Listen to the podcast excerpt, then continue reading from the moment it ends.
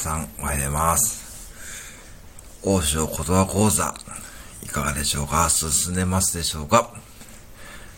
ちょっと発音練習をしてみようと思いますので、ついてくださいよ。ついてきてくださいね。はい。麺類の柳とパーリですね。柳、パーリ。リに強く置くという意味で、難しいんで、ちょっとやりますよ。柳、パリ、柳、パリ、柳、パリ、じゃなくて、柳、パリ、柳、パリ、柳、パリ、柳、パリ、柳、パリ、柳、パリ、柳、パリ、柳、パリ、柳、パリ、柳、パリ、柳、パリ、柳、パリ、